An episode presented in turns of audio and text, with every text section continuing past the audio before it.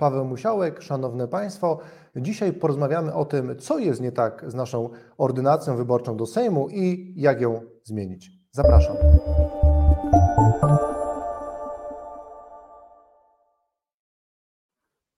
A moim Państwa gościem jest profesor Jarosław Lis, socjolog z Uniwersytetu Jagiellońskiego w Krakowie, specjalista do spraw systemów wyborczych. Witam serdecznie, panie profesorze.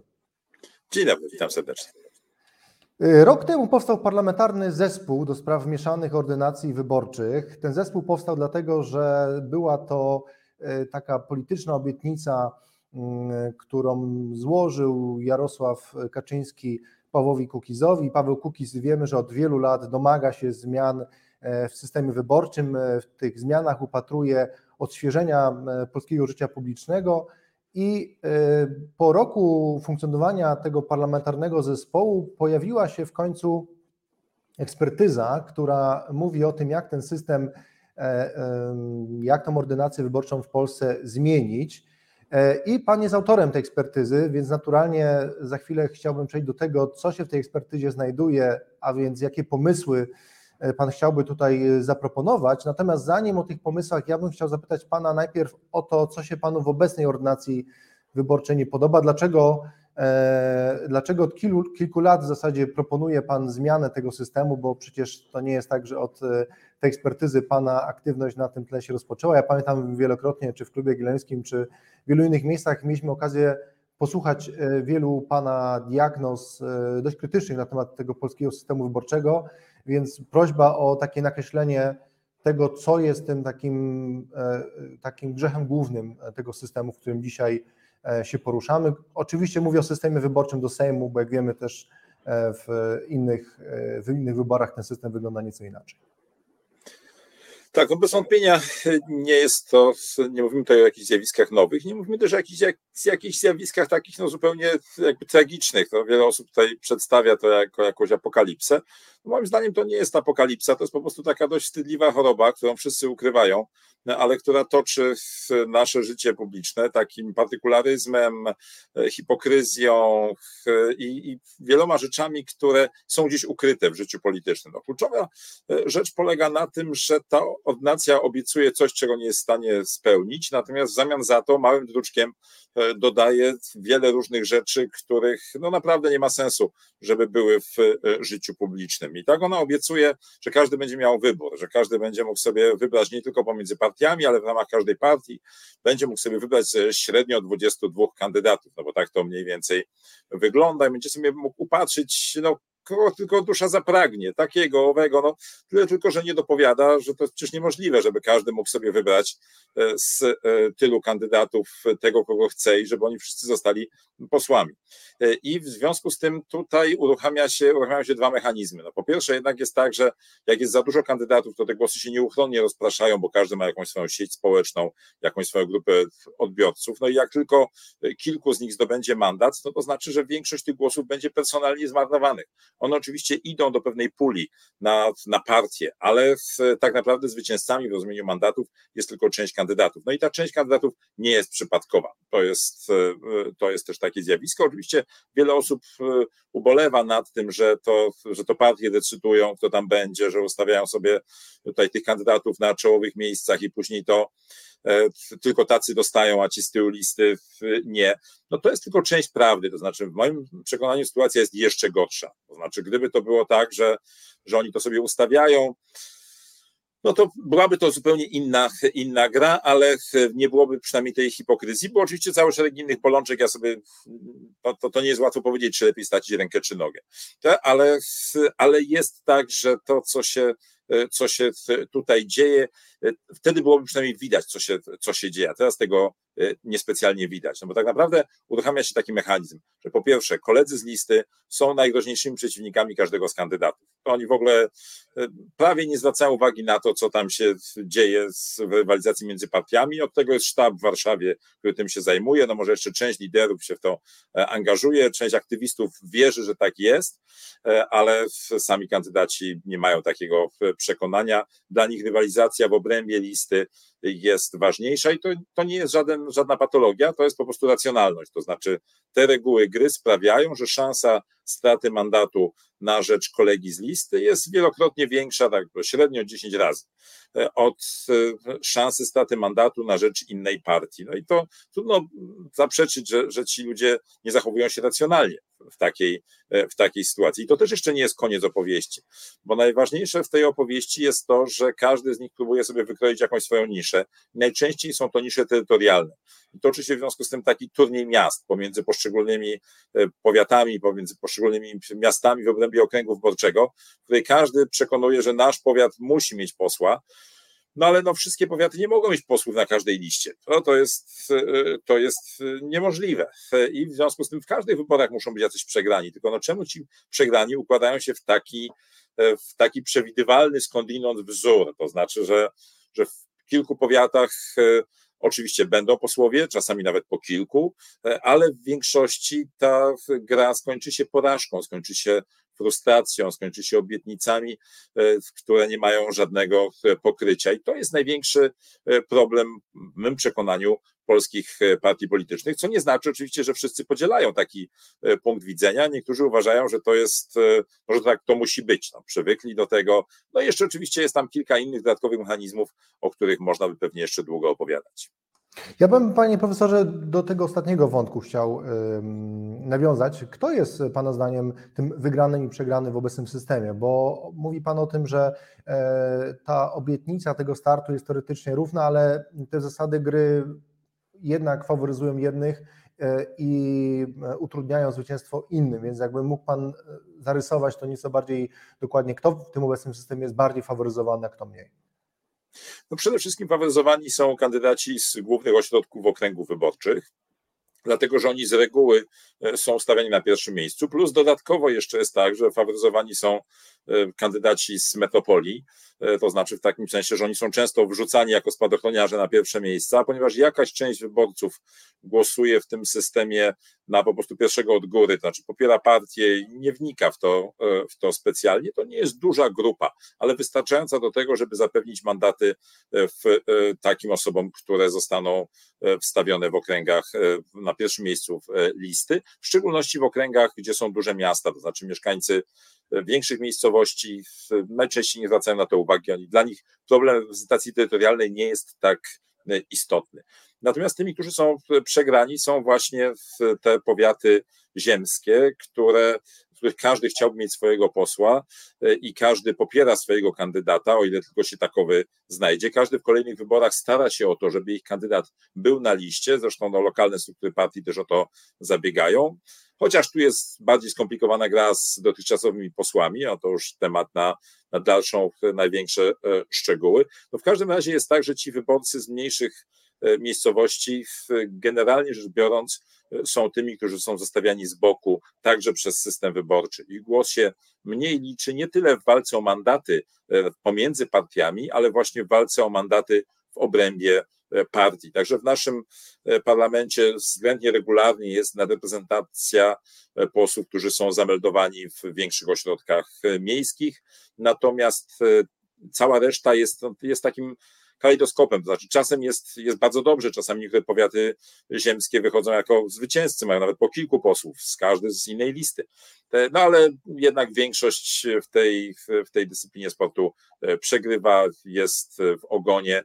No i to jest jakaś, jakaś też bariera w uczestnictwie wyborczym, w tym, że ci ludzie, którzy i tak nie mają łatwo w życiu społecznym, e, i tak są pod jakąś presją różnych, różnego drenażu mózgów, e, wykluczenia komunikacyjnego, to dochodzi też jeszcze taka polityczna marginalizacja. Ja bym jeszcze dopytał Pana o ten aspekt rywalizacji wewnątrz partyjnej, bo wydaje mi się, że to jest to, co Pan podkreśla najmocniej jako tą największą wadę obecnego systemu i chciałbym się zapytać, dlaczego mamy to postrzegać jako wadę. Bo, e, czy faktycznie jest tak, że ta rywalizacja, która polega na tym, że w czasie wyborów rywalizuje głównie e, z innym kandydatem z mojej listy, czyli prawdopodobnie z kandydatem z tej samej partii, mm, czy to jest coś faktycznie, czy to jest jakiś taki polski ewenement na skalę światową e, i czy to nie jest tak, że do pewnego stopnia jest to normalne, bo przecież e, kiedy mamy bardzo silny podział ideowy i Polacy zasadniczo przed samymi wyborami wiedzą, na którą partię zagłosować, to sam właśnie proces wyborczy polega na tym, że oni zastanawiają się, kto, kogo w ramach poszczególnych list poprzeć i w tym sensie obecny system daje im dużo większe możliwości niż e, system alternatywny, w której to partia wskazuje jednego kandydata. Czy, czy pan by się z taką optyką zgodził? Jeżeli nie, to, to, to jakby pan tutaj przekonał e, kogoś, kto takie zdanie mm, no, czuje i wypowiada? Tak, po pierwsze, nie zgadzam się z, z, tezą, że Polacy już wiedzą, kogo głosować. To znaczy, większość oczywiście wie, ale ta mniejszość która naprawdę przesądza o wyniku wyborów, no to ona się zastanawia ten nad tym, na kogo głosować i zresztą też do nich są adresowane te wszystkie zabiegi polegające na wystawianiu mocnych lokalnych kandydatów, właśnie dlatego, że tu wszystkie badania pokazują, że tacy kandydaci albo ewentualnie ich brak e, powodują przepływy pomiędzy partiami.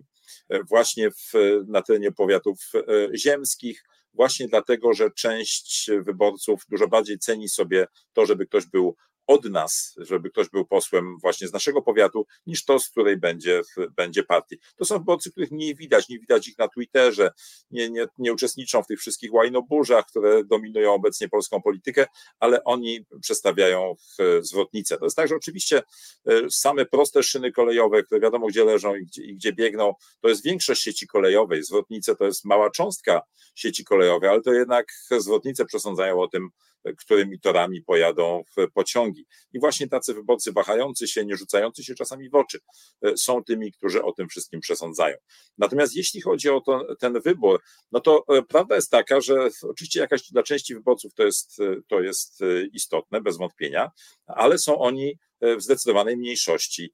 Większość wyborców dokonuje tylko jednego prostego wyboru, to znaczy czy głosować na jedynkę na liście, czy głosować na pierwszego od góry z naszego powiatu.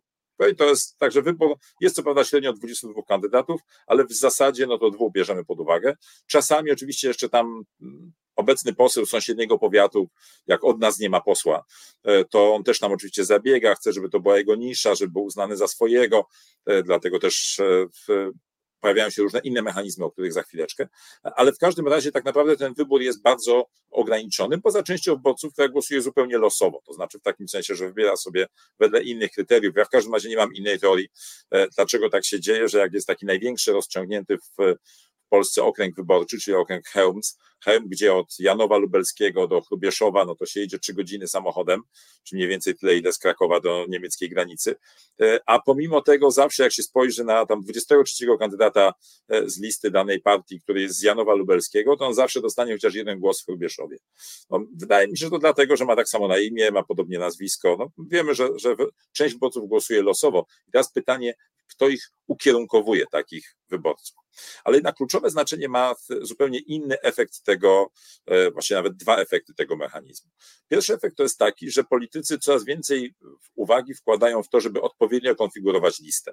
To znaczy, że to nie jest problem rywalizacji w trakcie kampanii, to jest problem układania listy. To znaczy, żeby było tak, że jak ktoś jest nielubianym kandydatem jest z przegrywającej frakcji w partii, to żeby mu dołożyć w jego powiecie kilku kandydatów e, z e, mocnych, tak żeby się te głosy rozpraszały, żeby no każdy trochę głosów zgarnie, z tej, tych zupełnie czasami przypadkowych głosów. A z kolei jak się jest kandydatem z takiej frakcji, która dominuje w danym okręgu wyborczym, to żeby sobie wyczyścić sąsiadujące powiaty, żeby z tych sąsiadujących powiatów nie było żadnych kandydatów, którzy są stamtąd. Oczywiście przede wszystkim wyczyścić swój powiat, a żeby w swoim powiecie nie mieć konkurencji, albo jak już się, jak musi być jakiś kandydat ode mnie z powiatu, to żeby był jak możliwie najgłupszy, nieznany nikomu, anonimowy i żeby go przekonać, że pod żadnym pozorem nie robił niczego w kampanii wyborczej, co mogłoby odciągnąć głosy z naszego powiatu na e, jego rzecz. Także to są pełne takie gry, pełne hipokryzji. Jeden sposób powiedział mi przed laty, że kampania wyborcza to jest najgorszy czas w jego politycznej karierze właśnie ze względu na relacje w obrębie partii, w to, że, że te relacje są po prostu podszyte hipokryzją. Oczywiście one wywołują pewną pewien, e, pewną równowagę w partii. I ta właśnie równowaga jest takim największym problemem przy zmianie ordynacji, ale też i pewną nadzieją. To znaczy one tworzą taki mechanizm, że mianowicie kierownictwa partii, jak mają takiego posła niechcianego, to nie jest to, że mówią to otwarcie, że go tam wykasują. Nie, nie, skąd nikt tego nie robi, to się załatwia w rękawiczkach. Mówi, Kasku, jesteś dla ciebie, mamy dla ciebie świetne 15 miejsce, ale taki świetny kandydat jak ty sobie na pewno poradzi. A w duchu myślimy sobie, ale my liczymy, że sobie nie poradzisz.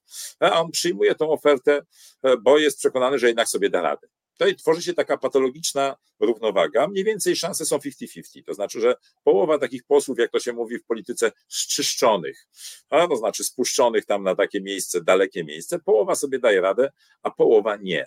No i trochę są wszyscy zadowoleni. Znaczy, zadowoleni są ci, którym się dał, którzy sobie dali radę, no bo im się udało nie przejmują się tymi kolegami, którym się, którym się nie udało. No, kierownica partii też są zadowolone. No, sukces może niepełny, ale połowę nielubianych żeśmy wycięli. A w związku z czym no, jesteśmy zadowoleni. Nie, nie jest źle. No tylko, że to jest tak, że cała gra się później wokół tego kręci, to znaczy nikt się niczym innym nie zajmuje. E, tworzą się później orszaki w obrębie partii. E, to jest, i oczywiście w ogóle wyborcy, aktywiści w, w, samych partiach, w ogóle no, nie wiadomo, czy ich to wciągać, czy nie wciągać, czy, czy, e, czy im o tym opowiadać. Słuchajcie, no, tu jest fajnie, bo żeśmy wycięli kandydata sąsiedniego powiatu i tam już tam nie ma żadnego sensownego kandydata. No to super, to jest fajnie, no, mamy szansę na mandat. No to nie wiadomo, czy będą z politykiem partii się chwalić tym, czy się, czy zachować to sobie jako, jako arkana regni, jako coś, co, co, co się mogę pochwalić swojemu asystentowi, ale, ale przecież nie aktywistom z mojego, e, z mojego powiatu, że, że jestem super, bo wyciąłem, osłabiłem swoją partię, wycinając kandydatów najsensowniejszych sąsiednich powiatów. No no to jest, to jest stan, który generalnie rzecz biorąc jest jednak, e, jest jednak patologiczny. To znaczy w ten sposób e, udaje się zachować równowagę w partiach, ale ta równowaga nie jest e, zdrowa, nie popiera jakiejś rzetelnej konkurencji, uruchamia tam te wszystkie właśnie orszaki wewnątrz, że każdy, żeby nie zostać wyciętym i strzyszczonym, to musi być w którejś z frakcji, bo ta frakcja go obroni i ustawi te E, tą równowagę tak, że on raczej będzie jednak na tam na szóstym miejscu, a nie na szesnastym. A jak będzie takim samodzielnym, za bardzo krytycznym względem kierownictwa, no to w najlepszym wypadku wyląduje na szesnastym miejscu, a najgorszym, no to się powie, że że nie pasuje do koncepcji listy. O, no to jest takie standardowe wyjaśnienie, e, które później się mówi, a dlaczego tego posła nie ma? No bo nie pasował nam do koncepcji. No znaczy, tłumacząc na ludzki, no nie lubimy go. No to, to w, ten, e, w ten sposób, no ale nie wypada nam tak powiedzieć, no to, to mamy taką generalną, e, generalną formułę. Wydaje mi się, że to jest tak, że jakby nasze partie trochę kuleją i ze względu na brak demokracji wewnętrznej i chodzą o kulach. No ale to jest tak jak ze złamaną nogą. Znaczy, jak człowiek ma złamie nogę, no to trochę na tych kulach musi pochodzić, no, żeby ona się dobrze zrosła. Ale jak już, jak będzie, jak nigdy ich nie odrzuci, to zawsze będzie kulał. To znaczy, w takim sensie, że ta noga nie odzyska sprawności, jeśli w pewnym momencie nie wyrzuci się tych kul. No i być może już teraz, po ćwierć wieku, jak już wszyscy znają te mechanizmy, już znają te podchody, już to, to wszystko jest tak ograne, no po prostu do bólu, no, jak to się, e, jak to się odbywa, no to może jest czas, żeby te kule wyrzucić e, i powiedzieć, słuchajcie, wyczyśmy te relacje wewnątrz partii. Dajmy narzędzia kierownictwu, żeby mogło potwierdzać swoje przywództwo. Zabezpieczmy lokalnych e, kandydatów, żeby nie czuli się permanentnie zagrożeni przez kolegów e, z powiatów sąsiadujących, tylko zróbmy taki system, w którym każdy ciągnie w swoim powiecie listę e, i nie ciągnie tego przeciwko kandydatom z innych powiatów, tylko wspólnie z kandydatami z innych powiatów. Bo ten system, który, który tutaj się, e, który chciałbym zaproponować, to jest taki, w którym koledzy z sąsiadujących powiatów nie są najgroźniejszymi przeciwnikami, tylko najważniejszymi sojusznikami. Dzięki no nim profesorze, może się zdarzyć. Przechodzimy już tak. E, do tej diagnozy, do rekomendacji. W takim razie bardzo bym prosił o to, żeby Pan te główne, e, te główne mm, założenia nowego, nowej ordynacji przedstawił jak one mają wpłynąć na ten system wyborczy. Tak, bo kluczowe, kluczowe znaczenie ma to, żeby zostawić z tego systemu to, co jest w nim dobre, to, jest to co jest w nim oswojone, żeby przyjąć taką e, dobrą, konserwatywną zasadę, że czego zmieniać się nie musi, tego zmieniać nie wolno i to na początek nie ograniczamy to, co, co działa. Co działa w polskim prawie wyborczym dobrze, w moim przekonaniu, działają relacje pomiędzy partiami. To znaczy jest tak, że jest bardzo wyraźna nagroda generowana przez system Donta i przez to, że mamy akurat 41 okręgów, y, która zachęca do jednoczenia. No świetnie to widać w tym momencie w trakcie dyskusji na przykład po stronie opozycji. E, to jest. I tak samo było przed wyborami 2015 roku przy tworzeniu Zjednoczonej Prawicy. Że wszyscy wiedzą, że trzeba się jednoczyć. To jest bolesne, to jest trudne, ale jakby tego nie było, no to wracamy do 2001 roku i do, do tego, że, że próbuje 10 partii i trzy z nich e, spadają pod próg, a, a pozostałe jeszcze w, mają później problemy, rozpadają się w trakcie. A teraz wszyscy wiedzą, że to trzeba robić i, i ten element warto zostawić. To znaczy, w takim sensie ten system zostawia obecnych 41 okręgów wyborczych, zostawia metodę Donta, zostawia to, że się głosuje na konkretnego kandydata. Tylko jest jedna zasadnicza różnica, to znaczy każdy z tych okręgów wyborczych dzielimy na podokręgi. Tych podokręgów jest 230, czyli dokładnie połowa wszystkich mandatów, które są do rozdzielenia. I w każdym z takich podokręgów e, partia wystawia kandydata, który jest kandydatem głównym, plus zastępcę. To jest, to jest potrzebne z, z różnych powodów, o których których za chwilę. E, Podkreślmy ale jednego, jednego kandydata, w przeciwieństwie tak, do. ale nie wybieramy pomiędzy tymi kandydatami, to znaczy no nie wybieramy, czy bardziej kochamy mamusię, czy tatusia, to, to, to wiadomo, że to, że to nie jest zdrowa relacja. I tutaj też, gdybyśmy dali wybór pomiędzy tymi dwoma kandydatami, to oni oczywiście nie robiliby nic innego, tylko walczyli e, pomiędzy e, sobą. A tak to mamy głównego kandydata i kandydata zastępcę. I wyborca dostaje taką krótką listę, tak jak w wyborach Rady Gminy, jak w wyborach prezydenckich, w wyborach prezydentów miast, czyli każda partia wystawia jednego kandydata. No przecież jak patrzymy na wybory prezydenckie, no to też może byłoby lepiej, gdyby partie wystawiały po trzech kandydatów na prezydenta, wyborcy by sobie mogli wybrać którego. No, proszę sobie wyobrazić, jak wyglądałoby nasze życie polityczne, jakby każda z partii wystawiła i PiS, i Platforma, i tak dalej, wystawiłyby po trzech kandydatów na prezydenta i w pierwszej turze i głosy się sumują, a ten, który będzie miał najlepszy wynik, to wchodzi do drugiej tury, jeśli jego partia będzie do drugiej tury. No, wszyscy by uznali, że to jest rozwiązanie kompletnie absurdalne. No, to znaczy, że to, e, że, że wtedy wiadomo, że wszyscy się będą między sobą E, gryźć. E, I teraz tak, jeśli zagłosujemy na tego kandydata, to dalej jest już w zasadzie tak jak w dotychczasowym systemie, poza jedną rzeczą, która jest zupełnie naturalna, która z systemu e, tak zwanych JOW-ów, no, czy FPTP, jak to mówią pierwsze na mecie, systemu brytyjskiego, jest zupełnie naturalna i może być tutaj wprowadzono do tego systemu. W mym przekonaniu, jak się dobrze zabezpieczy, to niczym nie prowadzi do niczego złego, a do samego dobrego. Mianowicie ten kandydat w podokręgu, który ma najwyższe poparcie, zawsze dostaje mandat.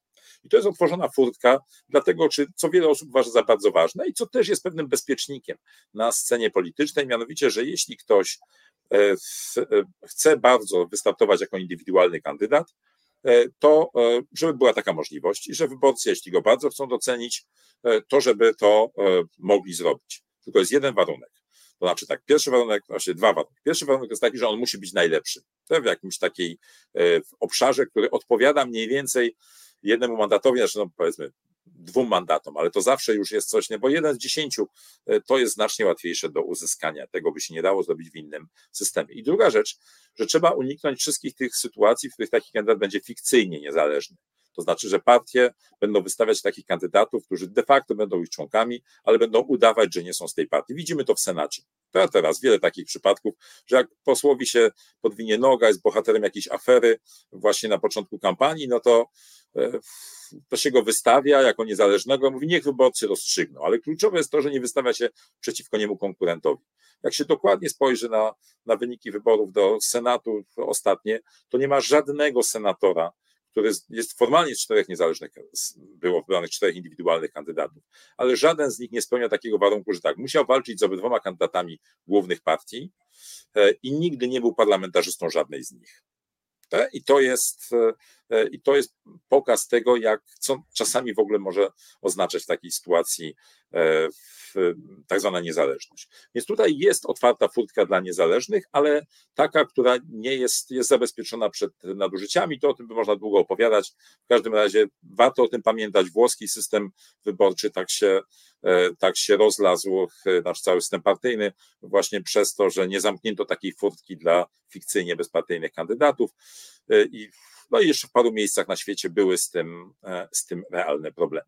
Ja rozumiem, panie profesorze, że, ten, że ta możliwość wyboru e, niezależnego, czyli osoby, która nie jest członkiem partii, szczególnie tych największych, ale też tych mniejszych, możliwość realna jest e, po prostu urealnieniem biernego prawa wyborczego, czyli e, tego mechanizmu polskiej demokracji, który często jest krytykowany jako fikcyjny. Ja rozumiem, że to jest też ukłon w stronę tych, którzy postulują chociażby zmianę polskiego systemu na system e, jednomandatowych okręgów wyborczych, bo właśnie te słynne JOWy mają dać taką największą podmiotowość e, tym osobom na dole, uniezależnić ich od partyjnych baronów. Ja rozumiem, że to jest ten element Pana propozycji, który ma być, ma dawać te plusy, które potencjalnie mógłby, mogłyby dawać JOWy, ale nie ma tych minusów, które JOWy mają. Czy ja dobrze odczytuję Pana intencje? Tak, jak najbardziej. To jest taka dyscyplina, która powinna wisieć nad e, partiami politycznymi. To znaczy, że gdyby rzeczywiście chciały jakiegoś posła tutaj no, tak już na twardo, to znaczy nie wpuścić na listy, a on ma mocną pozycję w swoim e, podokręgu, to on może spróbować jako niezależny i, i partia się musi z tym liczyć. To ją prawdopodobnie będzie kosztować co najmniej jeden mandat, więc może lepiej dać ten e, mandat, dać szansę na ten mandat kandydatowi jakoś niezależnemu od siebie, jakiemuś kłopotliwemu wewnątrz partii, w szczególności dla kierownictwa, krytycznemu względem kierownictwa, ale jednak takiego, który jest z naszej e, z naszej drużyny, niż ryzykować e, stratę. Wydaje mi się, że to jest najlepsze, co można zaoferować tym właśnie posłom, którzy sobie bardzo cenią niezależność, którzy się boją, że zostaną zdominowani, ustawieni w równym szeregu przez kierownictwo E, kierownictwo partii. To jest znacznie lepsze zabezpieczenie niż obecny krzyżyk na liście i to wysyłanie właśnie na 16 e, miejsce, żeby w, w nadziei, że, że nic się nic się nie uda. Wydaje się, że e, jak pokazują doświadczenia wielu, wielu krajów, taki właśnie łagodny, łagodny nacisk jest czymś, co sprawia, że partie no muszą się dużo bardziej liczyć na przykład z dołami partyjnymi, to znaczy, że nie są w stanie narzucić. Na przykład w Wielkiej Brytanii połowa posłów to są spadochroniarze, to, to taka jest wada, to znaczy w takim sensie, że ponieważ wyborcy e, głosują przede wszystkim jednak na, e, na partię, e, a w, i nie ma tutaj żadnych dodatkowych mechanizmów, w związku z czym to, czy partia dostanie w bezpiecznym okręgu 51 czy dostanie 60%, to w zasadzie nie ma dla niej żadnego znaczenia. W związku z czym zawsze może się opłacać wysłać spadochroniarza, który no, jakoś sobie tam da, da radę. Jest mała szansa, że ktoś mu zabroni. I, i dlatego te, tamtego, te opowieści o Jowach no, w części są mocno naciągane, raczej opowiadają o marzeniach niż, niż o realiach. Natomiast rzeczywiście są ja takie... Panie profesorze, jeszcze do Jowów tak. przeszedł, natomiast ja bym chciał się Pana dopytać o to, czy to jest tak, że faktycznie e, ten system, o którym Pan mówi, ja bym jeszcze wrócił do nazwy, bo myśmy o tym nie powiedzieli. Pan nazwał ten system systemem proporcjonalno-lokalnym, w skrócie PL, e, więc e, trzymajmy się tej nazwy. Czy Pana propozycja zakłada to, że zwiększy się pluralizm w partiach, bo to jest taki, taka mocna, bardzo często krytykowana część polskiej demokracji, że ta, ten pluralizm wewnątrz partii w ostatnich latach uległ bardzo e, dużej marginalizacji. Dzisiaj tak naprawdę bardzo niewielu jest takich polityków, którzy są w stanie nie tylko jakoś głośno skrytykować liderów, ale chociażby o Jotę y, mówić innym głosem, inną narracją niż ta główna dominująca i czy ten system, który Pan proponuje, wierzy Pan w to, że może spowodować zmianę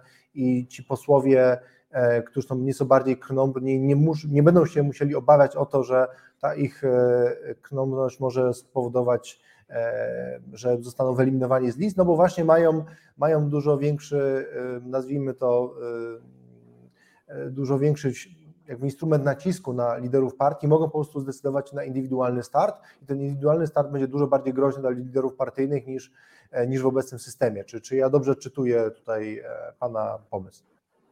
Tak, jak najbardziej. To znaczy, taki, taka możliwość indywidualnego startu jest pewnym wyjściem awaryjnym, to znaczy, które, które nie jest wyjściem w ogóle z systemu, tylko jest inną ścieżką dostępu dla potencjalnych, potencjalnych posłów. I y, jestem przekonany, że to jest zdrowsza ścieżka niż ta obecna rywalizacja na liście. No nigdy się e, tego przywództwa i nacisków organizacyjnych zupełnie nie wyeliminuje. Zresztą wtedy no, widzielibyśmy to, co jest, co jest w Stanach Zjednoczonych, to znaczy to, że, że poseł w ogóle się absolutnie nie musi liczyć z kierownictwem E, partii, no ale prawda jest też taka, że amerykański, e, amerykańska Izba Reprezentantów nie wybiera rządu, rząd jest wybierany osobno i dlatego może sobie radzić nawet jeżeli nie ma większości, e, co się teraz pewnie zdarzy w Izbie Reprezentantów, ale to jest zupełnie inny system. Natomiast w tych wszystkich krajach, w których jest rząd odpowiedzialny przed parlamentem, no jakaś forma przywództwa musi być. Byle tylko nie była ona właśnie taka, taka przemożna, ale wydaje mi się, że ta przemożna władza nie bierze się w Polsce z, z tego, jak powiedzmy w Hiszpanii, że jest sztywna lista i, i po prostu kierownictwo partii jest to ma władzę być albo nie być nad, nad politykami, tylko bierze się z, stąd, że właśnie wszyscy są zmuszeni do tego, żeby uczestniczyć w tej grze frakcji, podchodów, zabiegów. No i teraz w zależności od tego, jaka jest władza kierownictwa, jak jest partia bardziej demokratyczna jak PSL, no to, to wygląda to inaczej, jak jest bardziej centralistyczna jak PiS, no to wygląda to jeszcze inaczej, jak jest taka bardziej oligarchiczna jak Platforma, no to jeszcze trochę, trochę inaczej, ale za każdym razem jest, e, jest tak, że te relacje nie są wcale takie zdrowe, jak to się wydaje. Wydaje mi się, że mogą być zdrowsze i na pewno to polega na tym, żeby uczytelić relacje pomiędzy kierownictwem partii a dołami partyjnymi, znaczy posłami, szeregowymi posłami. Szeregowi posłowie mają swoje zabezpieczenia, kierownictwo partii ma swoje zabezpieczenia e, i tą metodą budujemy nową równowagę w e, partiach, nie tak chorobliwą jak ta, która jest w tej chwili. Jasne. To w takim razie dokończmy historię e, systemu, który Pan proponuje. Przerwałem Panu w momencie, w którym powiedział Pan o tym, że 200 mamy podokręgi w liczbie 230, czyli E, czyli mm, dwukrotnie mniej niż wynosi to liczba osób w Sejmie. E, w takim razie jesteśmy w punkcie, w którym wiemy, że zwycięzcy e, w rywalizacji otrzymują mandat. Mogą to być zwycięzcy niekoniecznie z list partyjnych. Jak są przydzielane, jak są przydzielane te mandaty z tej drugiej puli 230, które zostały do obsadzenia? Tutaj sytuacja jest już bardzo podobna do tego, co mamy w tej chwili. To znaczy, wygląda to, e, to tak, że głosy na wszystkich kandydatów, także na tych zwycięskich, są sumowane w obrębie każdej partii, bo ci e, kandydaci ze wszystkich podokręgów tworzą jakby w domyśle jedną listę. Ta lista, która obejmuje cały okręg i która jest tak długa jak liczba, e, jak liczba mandatów, dlatego że system zakłada, żeby uczestniczyć w podziale mandatów dalszym, to znaczy innym niż dla zwycięzcy podokręgu, e, trzeba zgłosić kandydatów we wszystkich podokręgach. Nie ma odpuszczania podokręgów, tak jak e, w Senacie. Po prostu walczymy całą drużyną w całym kraju nie odpuszczamy żadnego kawałka i wtedy uczestniczymy w proporcjonalnym podziale mandatów. W każdym razie, jeśli te głosy na wszystkich kandydatów się sumuje, to robi się dokładnie to samo, co w tej chwili w, e, w obecnym systemie, to znaczy ustala się w skali okręgu, ile która partia ma dostać mandatów i te mandaty przydziela się najlepszym z kandydatów. To pamiętając, że te mandaty, które już zostały zdobyte w podokręgach, już, już są przyznane. W związku z czym ani partia ich nie dostanie, ani, man, ani kandydat, który zdobył mandat pod okręgu bezpośrednio, no już się nie liczy w, tej, e, w tym podziale pozostałych mandatów. Ale ci, którzy przegrali w podokręgach, najlepsi z nich mogą liczyć na mandat. To trochę przypomina taki piłkarskie, piłkarską zasadę awansu z drugiego miejsca. No to wszyscy, przed, którzy się interesują piłką nożną, wiedzą, że w eliminacjach na Mistrzostwa Świata czy Europy, no jest tak, że zwycięzcy grupy wchodzą zawsze, natomiast ci, którzy byli na drugich miejscach, no to już zależy od tego, jak im poszło. I że czasami niektórzy z nich później zostają mistrzami świata czy Europy. Więc tak, tak samo też może być e, w tym, e, w tym przypadku. Nie zawsze jest tak, że genialny polityk danej partii urodzi się w mateczniku tej partii, że mogą być świetni posłowie E, PiS Pomorza Zachodniego, mogą być świetni posłowie lewicy z Podhala. No i nie jest tak, że, to, że oni, żeby zdobyć mandat, muszą się przeprowadzić do innej części kraju, jak to się dzieje w Wielkiej e, Brytanii. Tutaj jest tak, że można też zdobyć jako właśnie ten najlepszy z e, przegranych, drugi najlepszy, no, można by tak powiedzieć, zdobyć mandat właśnie na takiej zasadzie, która jest bardzo podobna do obecnego mechanizmu, czyli najlepsi, ci, którzy zdobyli najwięcej głosów, z, z tych kandydatów przegranych w obrębie tej puli, która się należy partii, dostają mandaty. Czy w takim razie można powiedzieć, że gdybyśmy ten system wprowadzili już e, w poprzednich wyborach, czy jeszcze w poprzednich, e, to czy ten system wpłynąłby w jakikolwiek sposób na to, ile mandatów zdobyły poszczególne ugrupowania, czy on jest neutralny z punktu widzenia tego, jaki, jak przydziela te mandaty do tych poszczególnych partii? To, to jest pewnie istotne dla E, dla, dla, dla, dla wielu obserwatorów, e, którzy mogą mieć pewne e, tutaj mniejsze zainteresowanie, jak wyglądają te technikalia systemu wyborczego, ale interesuje ich, interesuje ich przede wszystkim to, jak ta zmiana mechanizmu wpłynie na wyniki wyborcze poszczególnych partii? Czy w Pana symulacji, którą Pan przeprowadzał, wychodzą tutaj jakieś istotne zmiany? Czy mówiąc krótko, czy na tym zyska PiS, czy Platforma, czy, e, czy SLD, czy PSL? Kto tutaj będzie zwycięzcą, a kto będzie przegrany? Nie ma żadnych zmian. Tak jest to pomyślane celowo, że jeżeli zostawiamy te same okręgi i tak samo jak do tej pory zakładamy obliczanie E, wyników i uwzględniamy w tym podziale proporcjonalnym mandaty zdobywane bezpośrednio, no to różnice są na takiej zasadzie przypadkowej 1-2, dlatego że liczbę mandatów trzeba zaokrąglić, żeby zawsze była parzysta w każdym e, okręgu. No tak przynajmniej e, spodziewam się, że tak sobie to wyobrażają nasi prawnicy konstytucjonaliści, chociaż Szkoci sobie to odpuścili, ale to już zupełnie inna, inna historia. W każdym razie, jeżeli zaokrągli się do parzystych liczby mandatów w każdym okręgu liczbę tam mandatów do zdobycia, no to pojawiają się różnice typu jeden w dwa mandaty, ale tak naprawdę to nie są żadne różnice, które by wpływały na ostateczny układ sił w parlamencie. Także to jest jakby warunek wyjściowy, to znaczy jestem głęboko przekonany, że każdy system, który zmienia równowagę pomiędzy partiami zostanie oprotestowany i nie będzie miał żadnych szans na to, żeby wszedł w e, życie, dlatego że jest, jest cały szereg argumentów w jedną i w drugą stronę. Znaczy duże partie e, są tymi, które, e, które nie mają powodu, żeby zagłosować za rozwiązaniem, na którym by traciły mandaty w kolejnych wyborach, natomiast małe partie są ważne dla przyszłych zwycięzców wyborów prezydenckich.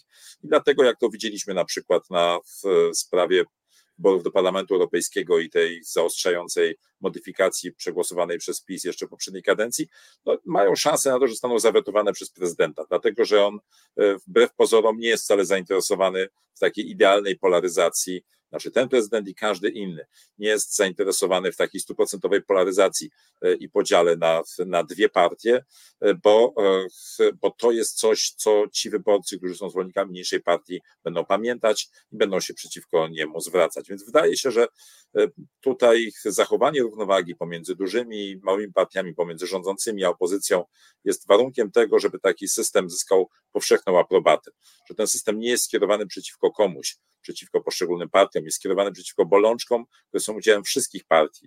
I dlatego te wszystkie partie mogłyby zgodnie się z tego wyleczyć. Natomiast to, że partie czasami marzą o jakichś politycznych geszeftach, o tym, żeby coś tam tak pokombinować, że ktoś powiedział w jeden sposób, no ale po co my to mamy robić, jak nic za tym nie zyskamy? No, jak będziecie zyskiwać jakieś konkretne mandaty, to wszyscy pozostali będą protestować i to, to, to, rozwiązanie zostanie wyrzucone do kosza po pierwszych wyborach. A teraz chodzi o to, żeby wy przegracie. W związku z czym chodzi o to, żeby jednak te, zostawić te reguły, które są sprawdzone, które wszyscy znają e, i które są akceptowane. I wydaje się, że one są po prostu dobre. To znaczy to, oczywiście wiele osób uważa, że jest inaczej, to znaczy w szczególności zwolennicy przegrywających partii uważają, że ta nagroda dla zwycięzcy jest, e, jest za duża.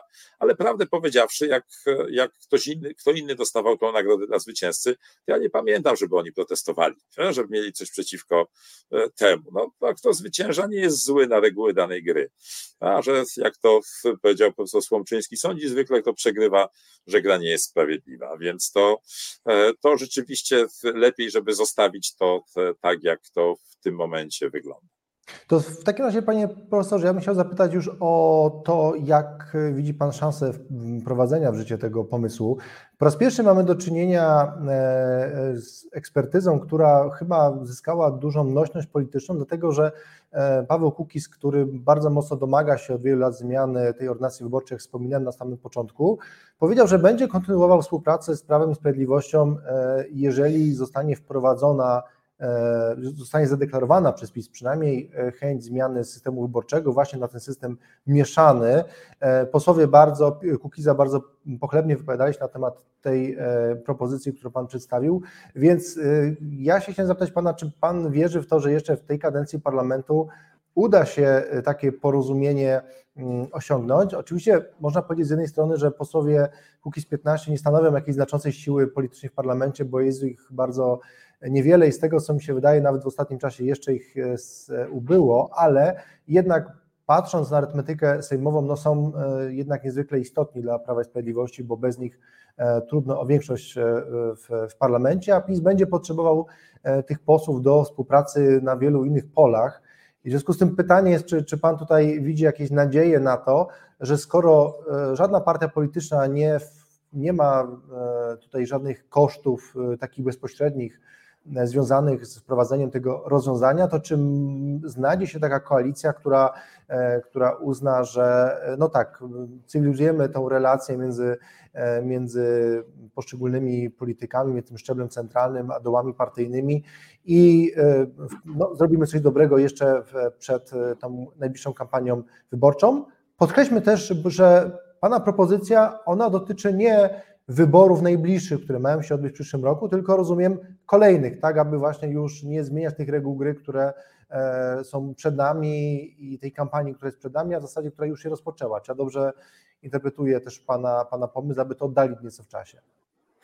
Znaczy na pewno sensownie jest uchwalać taką ordynację na kolejne wybory, a nie na najbliższe, dlatego że wtedy wszyscy mają czas, żeby się przyzwyczaić i też będą w tych najbliższych startować z myślą o tym, e, jak będą wyglądać następne wybory. Zmienianie, zwłaszcza tuż przed samymi wyborami, e, jest i podejrzane, i najczęściej nieskuteczne, to znaczy na mile zalatuje różnymi partyjnymi geszeftami, które nie, no nie są niczym E, niczym pochlebnym i, i najczęściej w dodatku jeszcze są zupełnie antyskuteczne.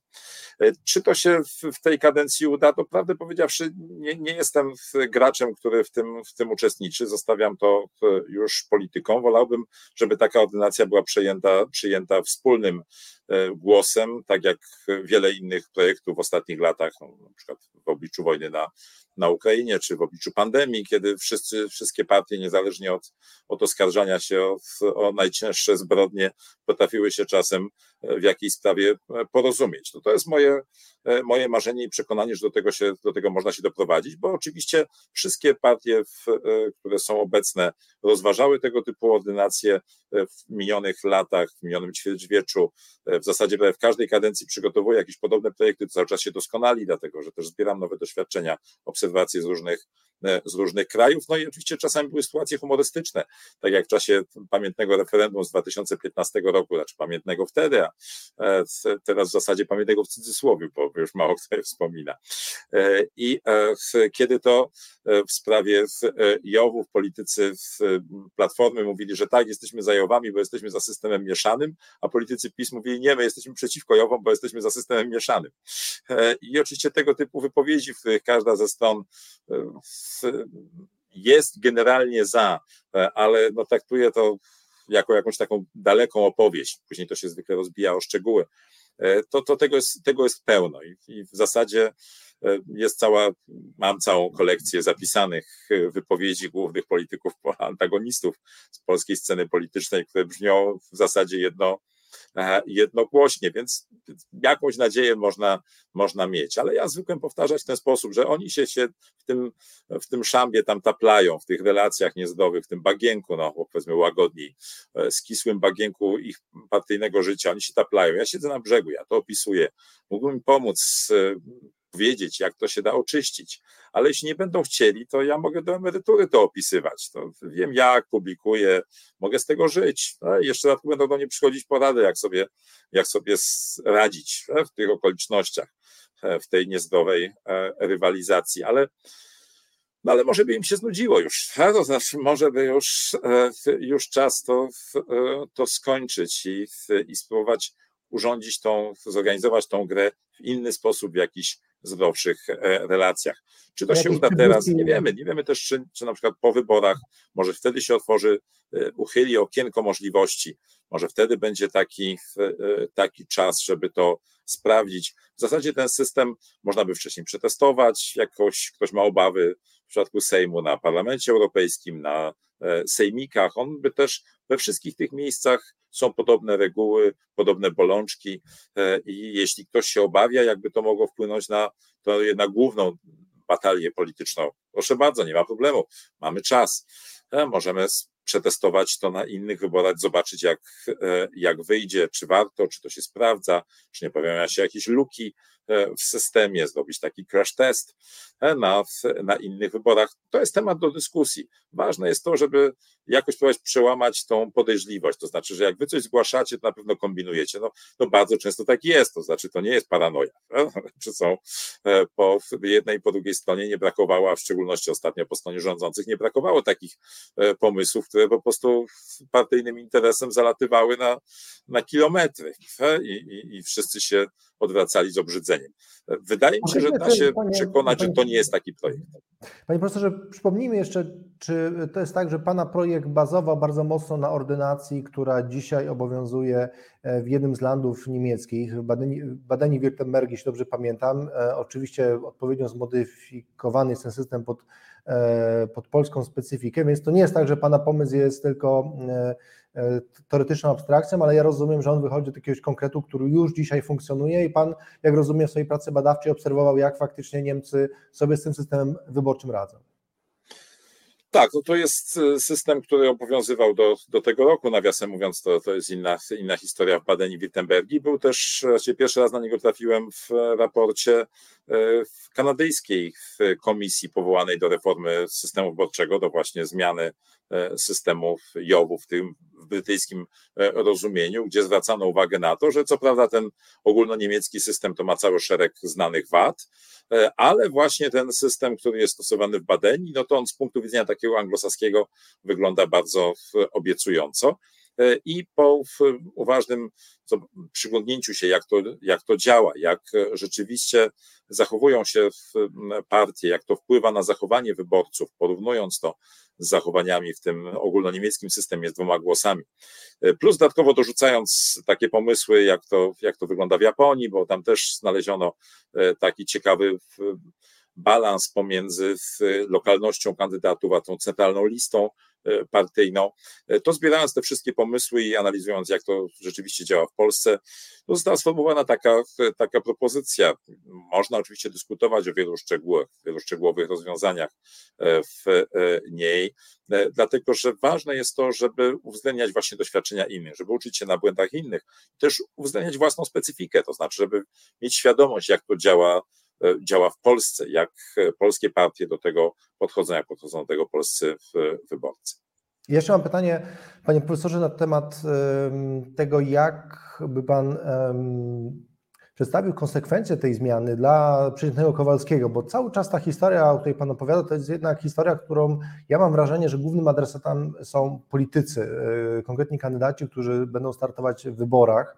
E, i tak naprawdę cała ta machineria odbywa się, nazwijmy to w tak zwanym backstage'u, Natomiast pytanie brzmi, czy, czy Pana zdaniem e, ten system, który Pan proponuje, w jakikolwiek sposób e, długofalowo będzie też wpływał na polską politykę czy na kulturę polityczną w taki sposób, że to będzie odczuwalne przez przeciętnego Kowalskiego? Czy w jakiś sposób on te standardy polskiej polityki podniesie? Czy być może jest tak, że jednak nie powinniśmy oczekiwać od e, polskiego systemu wyborczego zbyt dużo i wybory wyborami, a kultura polityczna kulturą polityczną i tutaj nie ma co jakby mieszać tych, nazwijmy to, obszarów walutowych. E, pytam, bo być może dla wielu naszych e, słuchaczy, odbiorców ten Pana pomysł wydaje się ciekawy, ale no właśnie dla być może odbiorcami tylko Pana pomysłu powinien być Jarosław Kaczyński, Donald Tusk i, i być może Władysław Kośniak-Kamysz, a, a już nie przeciętny Kowalski, dla którego to jest jakby totalnie niezrozumiałe. Czy, czy, czy on też powinien się tym systemem wyborczym interesować, bo gdzieś tutaj zaszczyta jest jakaś korzyść dla niego, jakaś istotna, jakieś istotne podniesienie e, standardów polskiej polityki, które gdzieś się za tym, e, za tym pomysłem Pana kryją. Na pewno jest tak, że e, bardzo dziękuję za to, za to pytanie, bo to jest rzeczywiście wątek, który w, trochę obcując politykami w, w, tej sprawie, jako głównymi rozmówcami, rzeczywiście w, bywa pominięty. Ale z punktu widzenia wyborców e, jest to istotna zmiana. Głosowanie jest prostsze, konsekwencje są wbrew pozorom jaśniejsze. Ale co jest bardzo istotne, jeśli się weźmie pod uwagę porównawcze badania w różnych krajach, to co się okazuje?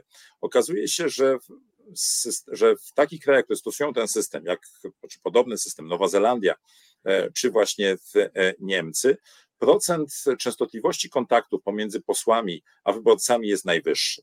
To znaczy jest tak, że on jest wyraźnie wyższy niż to, co jest do tej pory.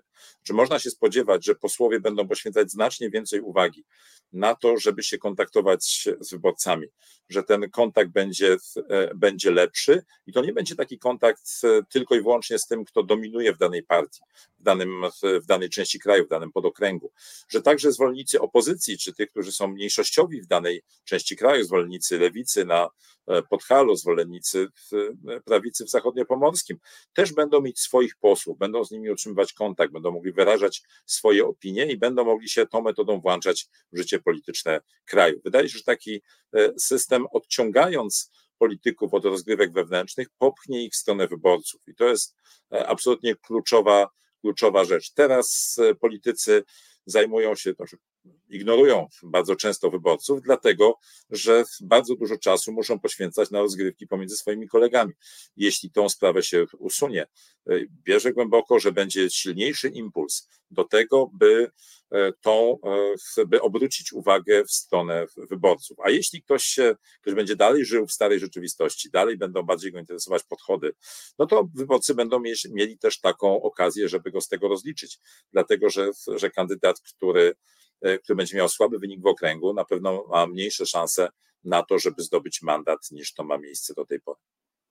To panie profesorze, zbliżamy się już do końca. Tradycją tego programu jest to, że na końcu pytam moich gości o to, e, jaką najbardziej e, udaną reformę chcieliby wskazać w Polsce w ostatnich latach, e, po to, żeby po okresie długiej, pesymistycznej zazwyczaj diagnozy przejść do czegoś optymistycznego. To nie musi być najbardziej znana reforma, to może być reforma, czy coś, co się udało, jakiś pakiet działań, które uważa Pan, że w Polsce miały miejsce i powinny zostać jakoś mocniej docenione i to może być zarówno obszar, o którym rozmawiamy, czyli jakiej zmiany w tej materii właśnie prawa wyborczego, które miało miejsce w Polsce, ale może być także zupełnie zupełnie e, jakaś reforma, która leży Panu jakoś blisko na sercu i chciałby Pan e, tutaj powiedzieć, że bardzo dobrze, że ona się wydarzyła. Jedna zasada jest tylko taka, że nie może być to program 500 plus jako dyżurna odpowiedź e, dla każdego, kto jest krytykiem rządu, ale jak już musi coś powiedzieć pozytywnego, no to to wtedy wyciąga z kieszeni ten, e, ten jakże znany program. Także panie profesorze, czy dwie minuty takiego optymizmu na koniec mógłby pan jeszcze zasiać? E, co takiego tak, na pewno są takie, właśnie nawet dwa, dwie rzeczy mogę powiedzieć, to znaczy jedną świeżą, to znaczy internetowe konto pacjenta, to jest rzeczywiście to ta rzecz, która się bardzo przydaje z punktu widzenia obywatela i, i bardzo ułatwiła kontakty, recepty i, i wszystkie inne, inne kontakty ze służbą zdrowia. E, I druga rzecz to jest e, Narodowe Centrum Nauki, to znaczy ten system e, grantów dla naukowców, który jest bardzo wymagający, nie zawsze się udaje za pierwszym razem, ale który naprawdę otworzył, znaczy dał szansę wielu badaczom na taką, e, taką realną, realny wpływ na rzeczywistość. Plus jeszcze jedna rzecz, to jest pierwsza instytucja, jaka nie została umieszczona centralna, jaka nie została umieszczona w Warszawie. E, I w, I w związku z czym teraz pierwszy raz, kiedy ważne osoby publiczne z Warszawy jeżdżą ekspresem do poza Warszawę w celach zawodowych, nie, nie po to, żeby się tam spotkać z ludem, tylko żeby, żeby uczestniczyć w czymś, w czymś ważnym. No mały, mały przyczynek, a cieszy.